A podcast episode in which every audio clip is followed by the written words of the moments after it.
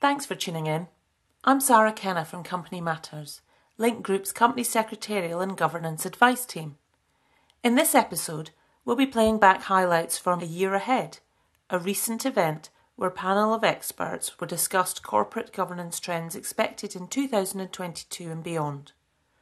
The conversation covers a range of topics relevant to shareholders, investors and issuer companies, including E S G, dematerialisation and the future of A G Ms. When you hit play, you might have been expecting to hear Jay Baker, the normal host of this show. Well, worry not, Jay was on the panel, so you get to hear plenty from him shortly. I'll let Jay and the other guests introduce themselves, though, when we dive in. This event was part of our AHEAD programme for corporate governance professionals. It was also our highest attended event to date, so if you're not already a member and would like to get involved, just click the link in the description for more information and you can sign up. I hope you enjoy. Good morning, everyone. Welcome to the AHEAD webinar, our first one for two thousand twenty-two. We've got a great panel today. I'm going to let them introduce themselves. So first we'll start with Melissa Kittermaster. Thank you, Sarah. Good morning, everybody. And my name is Melissa Kittermaster. I'm the Chief Executive of Assessoria Group. We're a professional services company and we work across sectors. For the past twenty years, I've been focused on board evaluation, sustainability, E S G, stakeholder engagement and non-financial reporting. Thanks, Melissa. Jay, over to you. There we go. It worked. Uh, thank you, Sarah. Good morning, everybody. Uh, I managed to unmute myself. Uh, I'm Jay Baker. I'm the head of industry here at Link. I'm the head of industry here at Link, and uh, I'm looking forward to discussing some of these very important um, messages and features uh, of twenty twenty-two that we are about to embark on. And last but definitely not least, we have David Chase Lopes. Good morning and Happy New Year to everyone. My name is David Chase Lopes and I'm the Managing Director uh, for the U K and EMEA for D F King. We're very active in A G M work, securing shareholder support uh, at annual general meetings, as well as M and A situations and activist defense work. So we'll look forward to participating in the call today. Thank you. Thanks, David. So we've got quite a packed agenda, so I'm going to move straight on to E S G. It's something that, to be honest, we could spend the whole hour on. Um, and in fact, we will be spending more time in it, uh, on it as the AHEAD programme later on in the year. Um, I think it goes without saying that E S G reporting is a good thing. Nobody's arguing that. But companies are struggling with the uncertainty around reporting. So perhaps, Melissa, I could start with you. We've got the F C A's mandatory comply or explain regime for premium listed companies introduced last year. The U K statutory obligations being introduced for financial years starting on or after the sixth of April this year, and existing statutory non-financial information disclosures. So there's quite a lot going on already. What are the key areas of overlap between them? Well, if I start with the, the F R Cs, as you mentioned, um, that came in um, at the beginning of last year, so we'll be, re- be reporting it for a number of companies this year. That is just focused on premium listed companies. But the F R C is introducing again um, this January, so just as from first of January, the requirement that standard listing companies and also those in terms of um, asset managers and uh, pension funds and others will also come in. So they'll be reporting next year. And as you say, alongside that, government um, is going to be uh, introducing uh, requirements to report for climate-related disclosures based on T C F D, which will come into force from April, and that is going to capture a greater number of companies. So at the moment it's comply or explain through the F C A, and that the reason they've done comply or explain um, rather than making it mandatory is they recognise that organisations are still trying to gather data that actually currently may not exist. So they realise that it's going to be a journey and that we're not going to get there in one fell swoop. So it's encouraging companies to report. And the idea with the uh, government legislation that that will capture a greater number of companies. And I think moving on to sort of twenty twenty-five, we're going to see that much more private companies, probably smaller private companies, will be captured. And again, I suspect that will be extended further because, as you know, that's a major agenda item for the government in terms of their um, focus on sustainability and climate-related disclosures. As we're touching on um, other areas in terms of comply and explain, the, the F R C are also introducing this year the requirement to um, report and extend on diversity reporting, which is both premium listed and standard listing. And so they are looking to increase the threshold that was already um, a target as such, or a guide from the Hampton Alexander Review and also the Parker Review, to increase that threshold of um, female board members to forty percent, and also not only female members, but also them to have a key role in the board. So one to either be C F O, the chair, the S I D, um, or C F O. So again, looking at them to be a key role on the board as well. And also to support the requirement to have one um, director of colour also on the board. So again, supporting some of the things that we've already seen companies already reporting on, but again, more focus in terms of those listing rules and, and what are the requirements. And then, of course, we already have the non-financial uh, reporting requirements. We have section one seven two. So there's also lots of things that I would suggest we are still reporting on, still trying to improve the way we disclose, increase transparency where we can. So the list is getting longer rather than shorter, and a lot of things for companies to consider. Thanks, Melissa. Yeah, I always find it fascinating about the difference between what people have to report on and, to, and versus what they choose to report on, and, and the, the sort of disparity sometimes between um, what they need to report on versus what their investors want them to be reporting on. Um, David, perhaps I could bring you in at this point. What should companies look out for in their next annual report and prepare for during two thousand twenty-two? I think from an E S G perspective, uh, a lot of it has to do with what some of the points that Melissa has mentioned around transparency.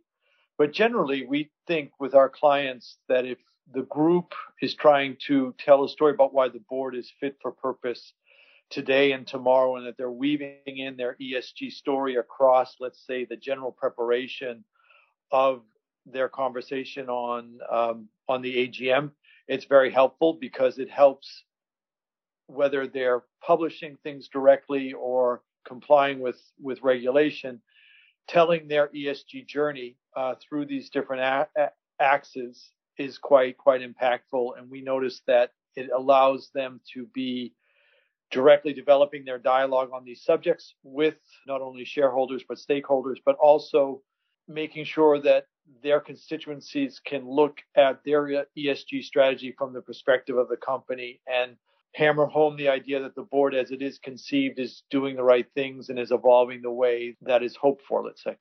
Thank you. Um, Melissa, I'm sure you can add to that as well from your perspective. Um, I think, uh, you know, one of the big focus for this year, of course, for premium listed uh, companies is to be reporting on, against T C F D. Quite a few companies have already started. Some did it last year and some had previously been reporting. But for a number of companies, that's going to be the biggest hurdle, is how can they um, articulate clearly around climate related issues, their governance, their strategy, and the scenario analysis that is expected under some of the risks is also going to be a challenge. Thinking about those metrics and the targets, not just around scope one and scope two, but some of the others around other elements around waste and the use of their scope three and the value chain is going to be the greatest, I think, challenge going forward about how they do that. And also start to report on what that transition plan looks like, the transition plan to net zero. We're looking that we think legislation may came, come through in sort of twenty twenty-three, twenty twenty-four from the U K government about having to report on a clear transition plan and not just a target that we're going to hit twenty twenty-four. So I think around the climate, those are the, the big ones for me. I also think there needs to be more probably in terms of organisations articulating how they engage with their stakeholders. A lot of them will talk about how they engage. They're not always very good in terms of what the stakeholders are asking for, wanting, and their perspective, and then what action the company is taking to address some of the stakeholder concerns. And I think that's the piece that's missing. And some information, um, one of the reports from the F R C last year was about um, companies expanding their uh, reporting on stakeholder engagement. And the other area I think I'd finish with is more detail around purpose and ensuring that the purpose is clearly articulated and how that feeds into the business model and their strategy, so that there's a clear link with the organisation's purpose and how they're reporting against um, and how that links into that those social values. Yeah, no, very, very important. Um, just staying with you, Melissa, but thinking about that stakeholder piece with all these sort of, with all these requirements, um, and especially in regard with the A G Ms, do companies and boards in particular need sort of new strategies to tackle these challenges, both at the meetings themselves from, say, an, an activist um, perspective perhaps, but also in general terms? I mean, for me, to know your stakeholder is really, really important. And, um, you know, as everybody knows, is to be very clear on who are your key stakeholders, um, and not just shareholders and, and not just employees and customers, but other interested parties, to really know and map that and really understand that, and to all also understand what's material to them, and then the different methods of engaging with them. And we're very good at, you know, engaging with the shareholders in most cases. However, I still understand from investors that there's more, they feel that companies are not perhaps as proactive as they need to be, and, and, and are often very reactive. And I think it's only if you are proactive with your stakeholders that you can really understand where they're coming from, what the challenges and their expectations of you as an organisation and in your reporting, that you're then able to respond to some of those challenges, because you're almost aware that, ah, I know what's going to be raised from this particular shareholder, et cetera, and are able to manage that more effectively. So I think it really is about knowing your shareholders, engaging with your shareholders, uh, and being able to have that open dialogue on an ongoing, proactive basis rather than reactive and being on the back foot.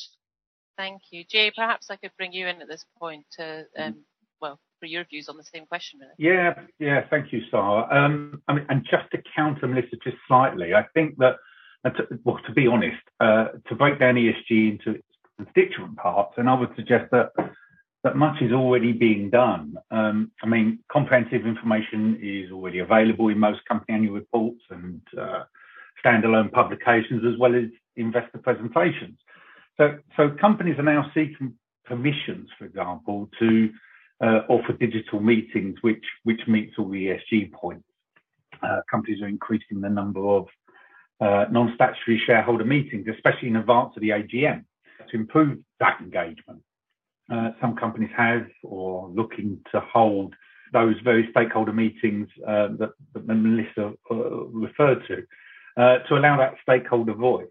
So that all meets the S and the G. And for many years, companies have sought to increase electronic communications to address the environmental impact.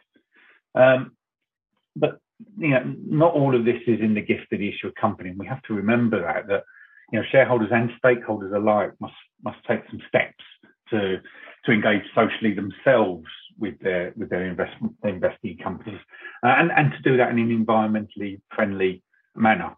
I mean, perhaps government could also do do something a little extra, as they did with Seagate. When Seagate came in as a, as a temporary measure during the pandemic, that that that helped um, with the A G M proposition uh, enormously, and to digitise that. Um, so that's what I would say. Carry on with with with more of the same, and and just uh, I'd like to see a little bit more more engagement from companies in in doing all of that. Great, thanks, um, David. Anything you'd like to add before I move on? Say in terms of of these subjects that um, really E S G is is pretty much at every point of the agenda. If you think of, and I would highlight that it isn't just E, and um, and what I mean by that is that when you look at E, it's effectively an opportunity at the A G M to talk about, say, on climate, but it also could be an opportunity to discuss why your board of directors has the talent and the skills around environmental questions, around climate, carbon emissions, et cetera, that is fit for purpose, or how you're trying to develop that board skill set and how it ties into your specific E S G strategy. Um, and also, obviously, stay on pay. Everything that has to do with remuneration hits almost every level of E S G, including extra financial quantifiable criteria that more and more as a prerequisite are seen as really being locked back into your E S G strategy. And if we think of S, you get, again, we've talked on the diversity issues uh, of a board, board composition, say on pay as well, because more and more there is the question about the equitability, the, the equity or the fairness of, of pay between uh, the lowest paid and the highest paid corporate officer. And um, that's something that's obviously important. And even when you get to G, obviously the board of directors is being voted on. So they have to be able to demonstrate their competence, their ability, and their ability to listen to shareholders and stakeholders, how that ties into purpose, but also ultimately getting strong votes for all the resolutions from a high quorum is vital to demonstrate that, in general, this company has the support of its constituencies. So, David, on the subject of the board, do you think companies need to have specific E S G expertise on the board? It would depend a lot as a as an ideal best practice. The question then is to make sure whatever the structure or board chooses, that it's fit for purpose for them and their, where they are in their journey. So it would, we're advising, for example, groups uh, on the continent who are not willing yet to do a say on climate, but have very developed uh, E S G strategies. Uh, if you think back to all the effort that's been done in the French market since uh, the, the COP twenty-one in, in two thousand fifteen, where they have a real E S G story to tell, and that they can, they need to say, this is what we're doing on say on climate, but this is what we're doing with E S G directly. And these are the skills that can do it. I think we recommend that these committees get established. And if they can't do it, they explain why still it works. You know, a lot of them, it's harder to keep it in the audit committee today, I'd say. And uh, there has to be a cohesive and coherent approach to it. If you have a, whatever the E S G strategy, strategy is, it has to permeate through so many other levels. And you have to be able to demonstrate that the board can challenge and push back and understand how the management is trying to implement these key strategies, especially if you think that twenty thirty isn't far away and it's all linked back to twenty fifty and getting to net zero. So, Melissa, is that the expertise piece? Is that something you're seeing reflected on the boards that you're working with? Is there, are they, do they have that specific? They are starting to look at it. I wouldn't say that there are a huge number that would be classed as the E S G expert, just like we often have maybe a digital expert.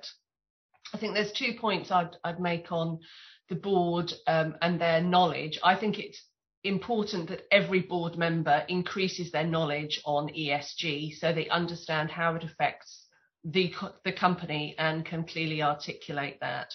Appreciate that it's a broad area in terms of the different um, elements that they need to understand. But I also find that sometimes having a single expert on the board is not always healthy. What you tend to have is, um, as we've seen with the digital, is the translator that will then um, tell the rest of the board exactly what somebody might be advising on or telling them about. And what, what you can see is that um, board members will sit back and think, well, I'm not the expert, so therefore I'm not going to challenge and question. And one of the, the things that we need to ensure we have is diversity of thinking on a board. And therefore, all board members should take the responsibility of upskilling themselves on E S G to understand E S G and to be able to challenge executive and those that are brought in to advise. Um, and sometimes it's those questions, I'm not saying it's the daft questions, but those that are less informed but will actually get to the nub of the challenge or the problem and will then make the other board directors think in a different way or more laterally about the particular issue. So I'm not saying no to an expert, but I'm saying that other board members need to upskill themselves so that they still are, are able to contribute, as they should as board members, to any discussion that might be around E S G or climate-related issues, which I understand is more technical, but you'd expect that on any technical subject, that both as the responsibility of the board member to upskill themselves, but also as the company to provide training on at um, annual away days and at board briefings so that they can um, upskill themselves. So I think it's a two-way thing, both the company support as well as the individual uh, board directors ensuring that they're upskilling themselves on the topic. Mm, yeah, I mean, uh, effectively, it has to become part of the whole company's culture, um, you know, top to bottom, to be effective. Um, Do you think the E S G performance, though, can effectively be linked to remuneration? Well, we've seen over, you know, a number of years that um, there are a number of elements of E S G that are already being included. So I see clients that have, you know, had health and safety as part of their, you know, remuneration or metrics for a number of years. And I've got um, other clients that are certainly seeing um, customer um, satisfaction as a, a metric. And now emissions and climate related metrics are being included. And interestingly, one of the um, potential uh, legislation that's coming from the E U is that there is going to be a requirement that sustainability um, metrics and those to reduce emissions are, are on the initial sort of uh, discussion. So in terms of uh, direction of travel, I suspect that we're going to see more, um, if not mandatory, but certainly guidance that that is, is what we should be looking for.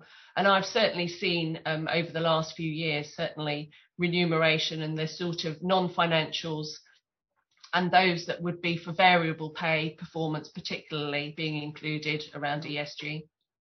Yeah, no, and I, I think it's something we'll see more and more, to be honest. Jay and David, actually, perhaps I could bring you all in here um, as we go to our final question around E S G. How does a company tell its E S G story in a in a meaningful way? That's a good question. If I may go first, Sarah, and excuse yeah. me, David.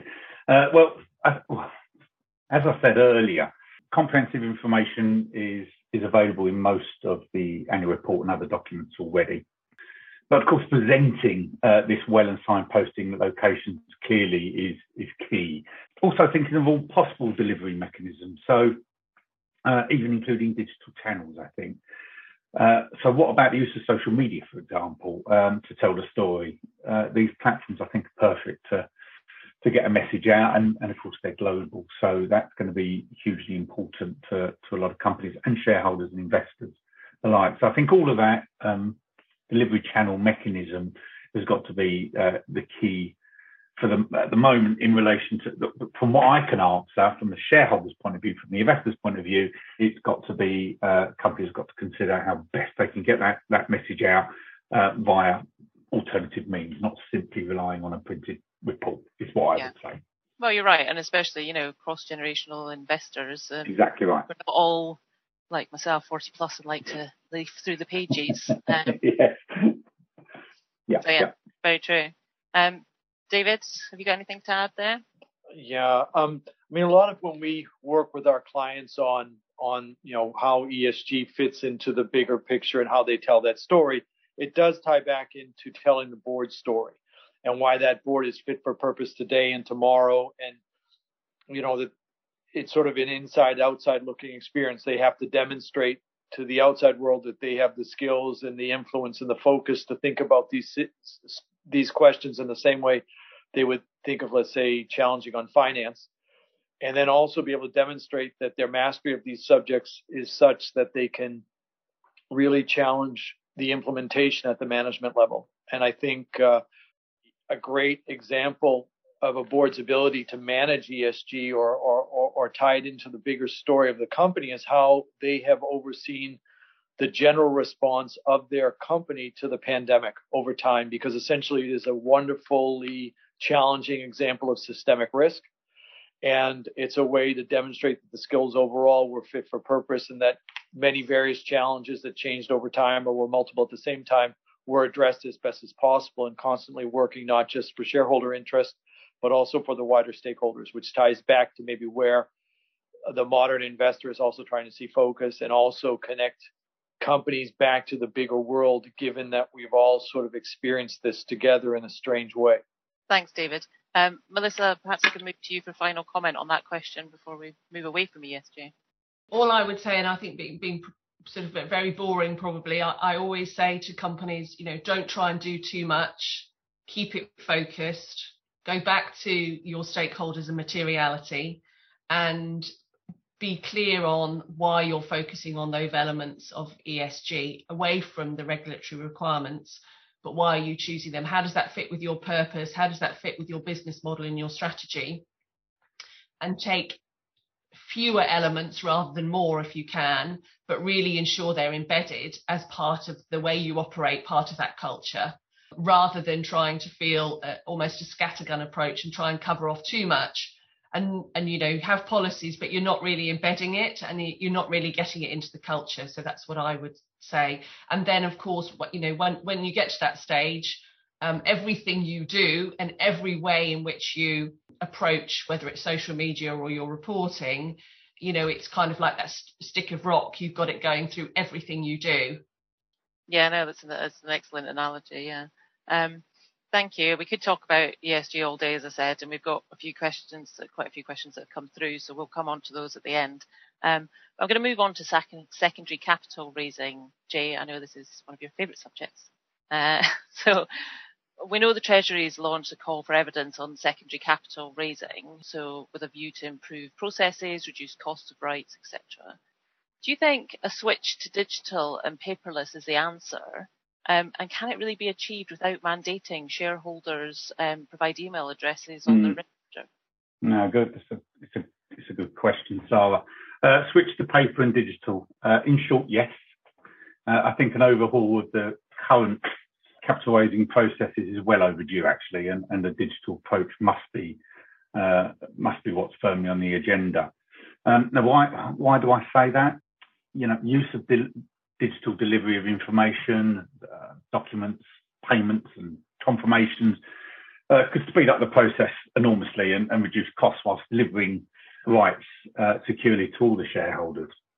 So as it stands, use of email addresses for managing shareholder accounts has been really dependent on issuers, uh, registrars and, and, and uh, the shareholders taking a proactive initiative, if you like, to, to encourage their use, because it's not mandated. We've made progress, but take up by, by shareholders is not universal. And therein lies a problem, because in trying to implement a new process like the new way of running a rights issue, we need buy-in from the investor, from the shareholder, um, to, to engage in the digital. So without electronic addresses in place, um, many initiatives just could stifle um, or be stifled or even difficult to deliver. Uh, include the secondary capital raising. So there is a growing case for mandating email addresses as part of the share register. I'm certainly in favour of it, um, and particularly given that internet use and household access is approaching one hundred percent of the population, so, so why not do it? I personally think we should be looking to mandate electronic addresses, most definitely.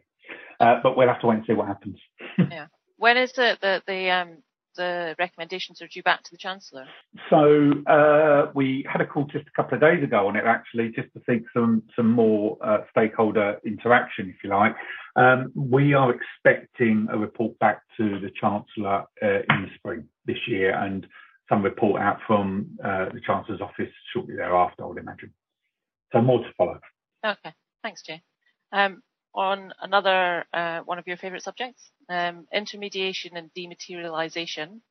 Not easy today, unless you've had a couple of coffees, which thankfully I have. Um, we know that the Law Commission has said that the intermediated model for shareholding should stay and, and be improved. Mm. What, what are the practical measures that can be introduced in the sort of short to medium term uh, to improve the model and to improve the exercise of retail shareholder rights?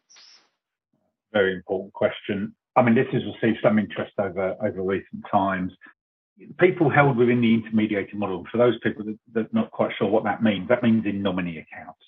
Um, they don't receive any rights whatsoever, other than the delivery of dividend payments that, that have been passed down by the registered shareholder.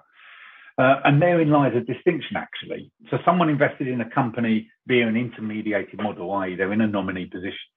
Um, they're not shareholder, they're an investor. Um, so the shareholder rights are, are only extended to shareholders recorded in the register and not to the underlying beneficiaries, if you like. Companies who are the registered shareholders will extend rights to the layers of investors below, but it is the nominee that exercises the ultimate right based on the instructions it receives. So it's very convoluted, and, and uh, that chain is, is very difficult to manage, I guess, for the intermediaries. So it's going to require, I would imagine, the, the nominee companies to extend rights to underlying investors, but that includes costs on them. um, and and it rather depends on the contractual relationship it has with its investors. And I think, yeah, the nominee companies are, are, are not going to be uh, overly excited about uh, increasing costs on, on its investor, or rather its client base. I think it's worth having a look at what's happened in Ireland um, and what we have seen in Ireland last year. This this to, to highlight the point about intermediation. So we have a reduction in transparency in Ireland due to the additional level of intermediation caused by the new C S D that came in in, in March twenty twenty-one. Um, that has led to an increased cost uh, for the issuer in disclosures uh, under its ten sixty-two process, seven ninety-three in the U K. Uh, we have seen additional complications on the voting and dividend payment flows as well. So whilst we will uh, always have a level of intermediation, do we need better choice for the investor? And I would say yes on that. So back to the U K, um, we do, of course, have changes to voting models which allow almost direct access uh, via connected platforms like Proximity uh, being a case in point. Um, and could we see blockchain technologies in the future coming in to support, if you like, the, the intermediated model? Um, for me, the intermediated model does need an overhaul. I think it's extremely complicated, it, and that then leads on to that, that, that question of dematerialisation, I think, and, and how that might be able to support uh, a better a better investor flow. So should the industry and the market be looking at dematerialisation for an answer to the intermediation question? So obviously amongst other questions, but why not concentrate the effort on dematerialisation mm. and ensure it delivers speed, cost, accuracy, security? Yeah, ex exactly. Um, absolutely. I, I, I agree to all of that. Um, it does resolve the problem to a certain degree um, and, and removes the cost of paper flow for the retail shareholder.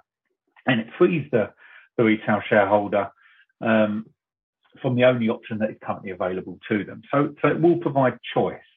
And, and let's go back again over to Ireland, actually. It's, it, it's, a, it's an important feature. Um, I, the Irish market is going to dematerialise um, under the Central Securities Depository Regulations on the first of January twenty twenty-three. We've got just under a year. And I think we're going to we're going to see some learnings from that. Um, are we going to see in twenty twenty-three and beyond the retail shareholder moving out of that intermediated model back to a registered position in the register? I would like to think that they would, um, and and that will prove a point uh, for the U K market. And and, and having a non-dematerialised system is is very old-fashioned and and not in the best interest of U K P L C. So I, I would like to see uh, dematerialisation obviously be uh, um, successful in Ireland. Uh, we're going to implement it in the U K, but there's no timetable for that whatsoever at the moment, although the registrars group um, are, are are constantly pushing for, for some answers from, from government and Treasury and Bayes on that. So the question was, why not concentrate the effort on dematerialisation? Um, that's certainly that's certainly in the offing. We we are certainly concentrating on dematerialisation.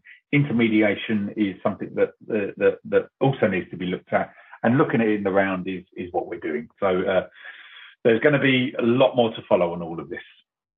So S R D two, now that presented an opportunity to improve intermediation, but the U K passed on that, probably, I guess, because Brexit was looming. Is amending the current model just too complicated, especially for those institutional investors in the chain? Do we need to, I don't know, do we need a new approach to preserve shareholder rights?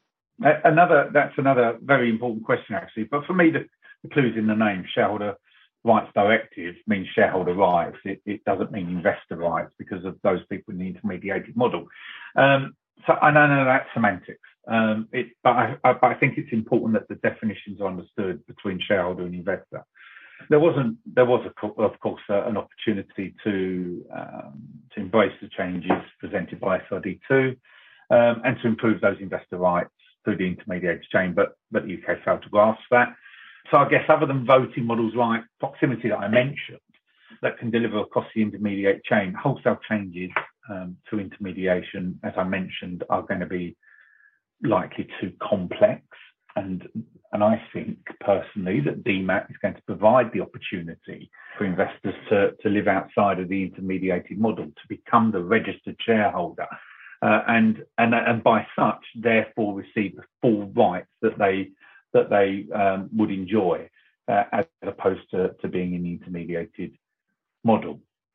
There, there's, there's also the question, and we've seen already that S R D two hasn't, you know, it hasn't delivered for the U K. One would question, has it delivered for the E U? Uh, and I would argue that there remains a lack of harmony even now across the E U, uh, with different markets uh, operating S R D two in different ways. So the, the, the concept and the construct of S R D two hasn't quite panned out, and I think the way that the E U wanted. Uh, the U K have taken its approach. Ireland have implemented uh, S R D two, but at the same time have a new C S D in place. We have D MAC coming in Ireland.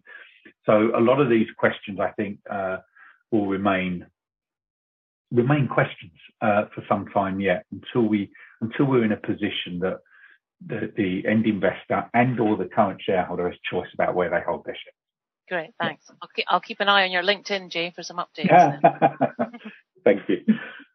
So A G Ms, whilst some companies have secured a large online attendance at A G Ms, circumstances have uh, certainly forced that in some respects. Is it something that more companies should realistically aspire to? And maybe Jay, I could start with you since we're we're on you. Me again. Okay. Uh, yes, I think so. Actually, um, the problem is we we we see uh, apathy in proxy voting. Uh, for example, last year and the year before, less than five percent of registered shareholders actually vote, actually exercise their right to submit a proxy. And, and you know, that, that represents about fifty-seven percent, fifty-eight percent of, of issued share capital. So there's clearly um, some apathy, and it doesn't matter whether you look at that in, in the paper form or in the digital form. I'm, I'm talking about that's a combined approach. Um, so, but there are advantages, I think, to online um, meetings, um, and and some of those will be from a shareholder's point of view. Of course, you know, there's there's the the, the removal of travel. You know, you can do it from the comfort of your home, you or, or your office, and it allows access to a broader range of shareholders. Um, so it's not just the the same old people that turn up week in week out to share to, to shareholder A G Ms in London or Birmingham or Dublin or wherever it may be. Um, it, you, you pull them in from everywhere. But I think everyone accepts that, uh, that attendance and voting are not going to be automatically improved, if you will, via a switch to, to online technology. Although there are some notable exceptions in the market, and some companies have had uh, some great results in twenty twenty and twenty twenty-one with their, their virtual or their hybrid meetings. I won't go into those just yet.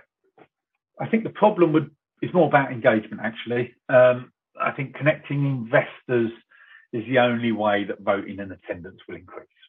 Um, and, and much of the effort can be done online, you know, asking for meeting questions to be lodged on the website, holding a shareholder forum throughout the year, um, perhaps even developing a regular communication channel for shareholders. But all of that would help.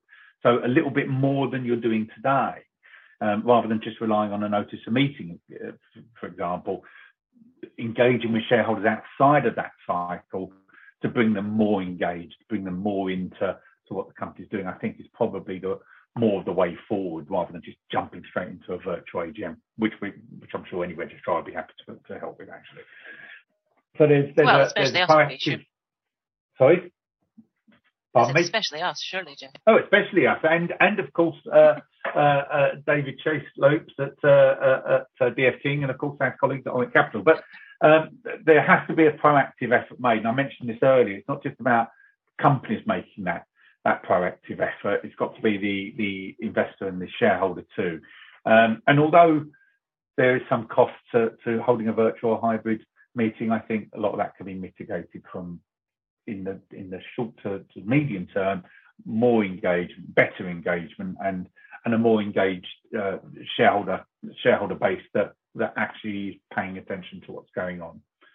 Yeah, no, I do think um, you know, education of investors, um, especially retail investors, is is sure. very important. I mean, I'll I'll put my hands up. I am a lazy shareholder. I like you know, I get. I won't tell you the company, but there is there is one that I invest in that I do get a piece of paper, and I think, oh, I trust the board to do it. They can just crack on with it. I'm not going to rock up, um, which is shocking considering where I work. But um, Jay yeah. can tell me off for that later. Um, yeah. David, Melissa, is there anything you would add to that? Perhaps David uh, first. Yeah, sure. Thanks, Sarah. Um, uh, most of our work is with institutional investors, and we have seen generally across uh, Europe and the United Kingdom, you know, strong levels of, of participation in the U K, despite the issues with the quorum levels in the Irish market that often have footsie names there. Um, we're still above seventy percent for last year. Um, and what we notice is they have, you know, stewardship is absolutely related to voting, and uh, they are very active. But the way that an institutional investor votes, because it isn't directly held, as Jay has indicated, is through their custodians. So they do it electronically, but well in advance. And there's a tremendous amount of conversation and road showing and selling of the, the board story and the key resolutions well in advance to make sure that the company is presenting the resolution in the A G M and, let's say, in line with general best practice, and when they're not, to be able to apply uh, a legitimate explanation of why an exception should be made. So, so I don't think that that constituency is as focused on hybrid versus um, physical versus um, just elect, um, you know, virtual. However, where it would become much more important would be in an activist situation where everyone would benefit to have the final face-off live in a room with all parties, where anyone who had withheld their votes until the final conversation could do it, or if a resolution were presented in the room, that those who wanted to be represented could legitimately do. That's a sort of a, a separate skill set in a separate situation, but that would be, for me, the only reason why institutions would have a, a worldview on it. Sorry, I was going to ask, Sarah, if you don't mind, if I could just uh, no, on you go. challenge David, but, but ask David a quick question. David, what's your experience of um, other markets, so outside of the U K and Ireland, where uh, hybrid and or virtual meetings are, are far more uh, popular? Are we seeing uh, that type of uh, activism uh, working in the way you've just mentioned? So not everyone was successful across Europe to put in appropriate uh, jurisdiction to allow, let's say, hybrids in the first year of the pandemic. Uh, so they had sort of closed meetings. And I was involved in an activist situation um, working for an English investor uh, on a French company, and they had a closed door. So the final face-off wasn't really doable. And they even used the sanitary or the, the public health it, rules to prevent having a bailiff in the room. So that was one that was a bit hope, you know, pretty kind of crazy. In other situations, uh, what we see is that companies will apply the law in their interest. They'll do what they have to do. But uh, we did a defense in Belgium where we benefited from the activists not understanding, let's say, A G M rules well enough that they presented their resolutions too late. And because they couldn't physically show up at a real meeting because there wasn't a physical meeting and there wasn't a hybrid, um, they weren't able to really put put a slate in. Uh, so a bit of amateur hour on their part, but at the same time, a little bit of luck for our client. We also had a very large C A C forty decide to do a hybrid meeting with live questions.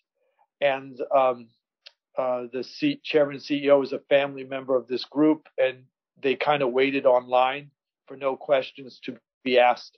So the big lesson in France after that was, if you're going to do a hybrid meeting and have live questions, make sure you have some in, in, uh, ready just in case. So that's kind of just, just funny stuff. But um, one thing, we worked with uh, a very, you know, a, a mega cap from from from the U K on their A G M, and the, you know, in so many areas of corporate governance, the United Kingdom is really strong and are always forward thinking. And one of the key issues or differentiators from the say, let's say the, the U K experience has been that they got the laws adjusted so that you could work through uh, the situation quicker and more clearly than in other countries. And if we have stories in Germany where, especially in twenty twenty, you know, they like to have twenty hour meetings, and And there were people who still tried to sue companies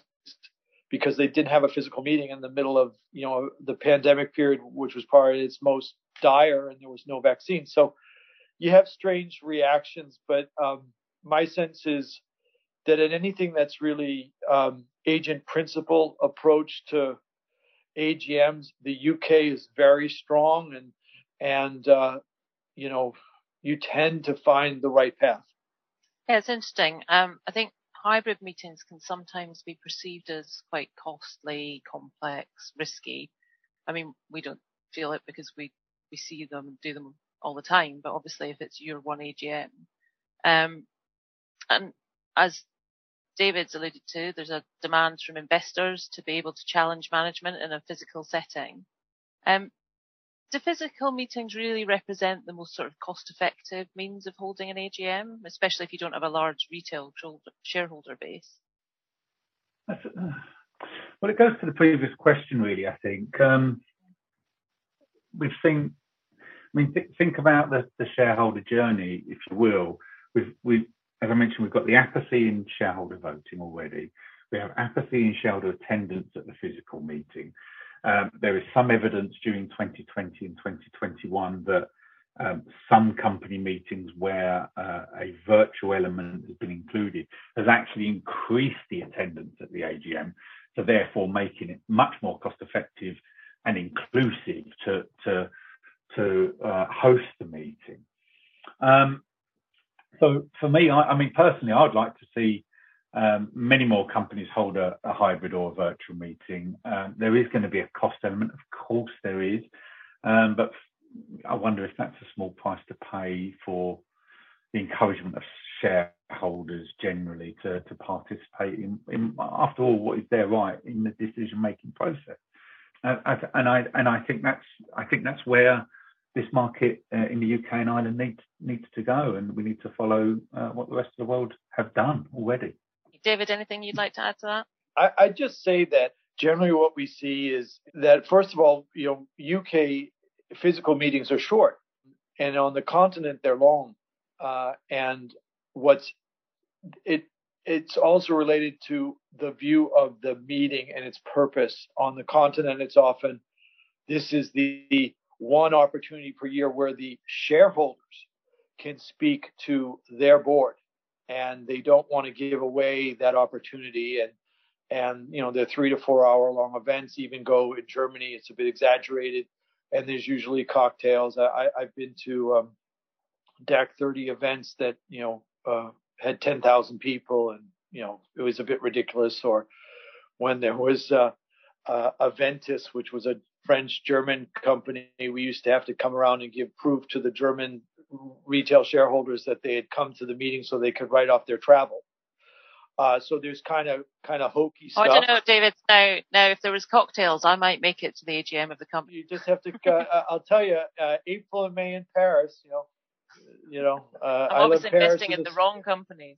Yes, I, I love Paris in the springtime because I can go two days, a, you know, two times a day to a cocktail party and and get a lot of free gifts and.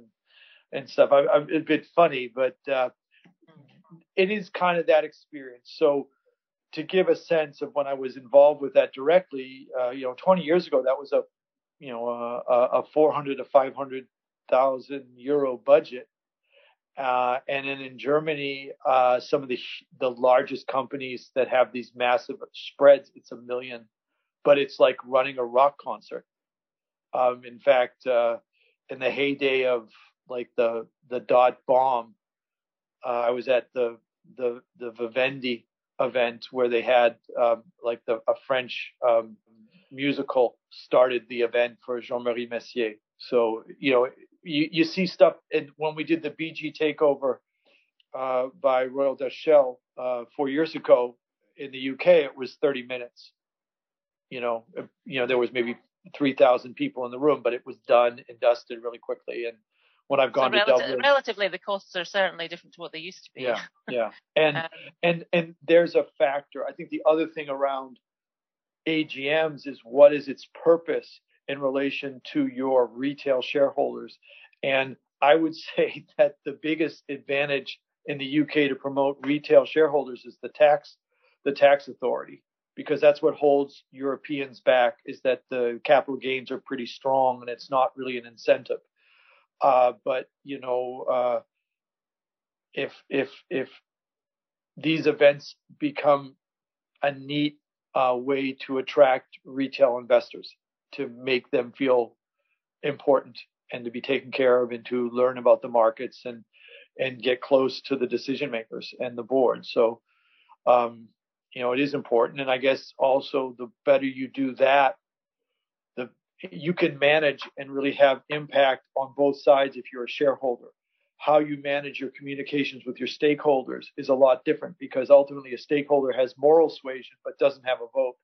Mm-hmm. And that's where a lot of the governance issues and corporate purpose and accountability become more challenging. So to a certain degree, getting the A G M right and making it as accessible, inclusive as possible to shareholders is quite, quite important, because um, the one question we're not asking today is, well, in a stakeholder model, when's the day when you're going to be able to have non, you know, have stakeholders at your meeting? Okay. Thanks, David. We've only got five minutes left, so I'm going to move on to a couple of questions, because we'll probably only be able to get through a couple. And um, this may be putting you on the spot a bit, Melissa, so please forgive me if it is. And you can always say, I don't know, I'll come back to you. But um, somebody's asking that when you commented about increasing the threshold of women on the board to forty percent and for them to have a key role, they're asking whether that's already in, and if not, when will it come in? Thanks, Sarah, and thanks very much for the question. So my understanding is it's going to be, again, based on a comply and explain. It's going to come in uh, this year. So in terms of legislation or reporting on it, we won't be doing it until next year. Uh, well, not legislation, but in terms of guidance, in terms of changing the listing rules. And it's going to be for premium listed and standard listing straight away, whereas uh, when we were talking about T C F D coming in last year, that was just for premium listed, and then changing, adding this year to standard listing. So it's going to be both, as far as I understand. forty percent they're, they're setting as like um, a sort of threshold or um, aspirations to move towards. Um, and so it's building on, as we've already seen, and I mentioned before, the Hampton Alexander Review, which was looking to, to aim to thirty, thirty-three percent. And before that, of course, we had the Davis Review when we were trying to get into the twenty percent. So this is kind of the, the next iteration um, to ensure that there is real diversity on the board. But I think one of the other things is mentioned is not just the forty percent of um, in terms of women and those key roles, which is one of the other things that mentions in that guidance, but also to look at wider diversity. So diversity in terms of background, um, education, and it's really to really push boards in terms of getting that diversity of thinking, which is obviously what we're looking for, is to ensure that not all the board members are looking at from, through the same lens because of the same background, but actually looking at through different lenses, and therefore can give a much broader perspective to some of the decisions and the challenges that they'll be facing Um, as part of their role. Yeah, so that's cogn- my understanding. Yeah, cognitive diversity is something that personally I find absolutely fascinating, and that, you know, I think it's going to come more more to the fore, hopefully. Another question again on E S G, so I'll, I'll stick with you, Melissa, initially, is we, we talked about upskilling the board, um, but the question is, how how does the board upskill? Like, are there specific training programs? Do they, you know, use specific resource materials in your experience? How are they actually how are they actually attaining that extra skill? So there's a, a number of ways I sort of see boards doing that. So we will do some board facilitation sessions in some cases. So that could be just getting the board to work better together, more constructively. But equally, um, I often see that on uh, away days, there will be particular um, sections or elements that will be Um, given to uh, covering certain topics.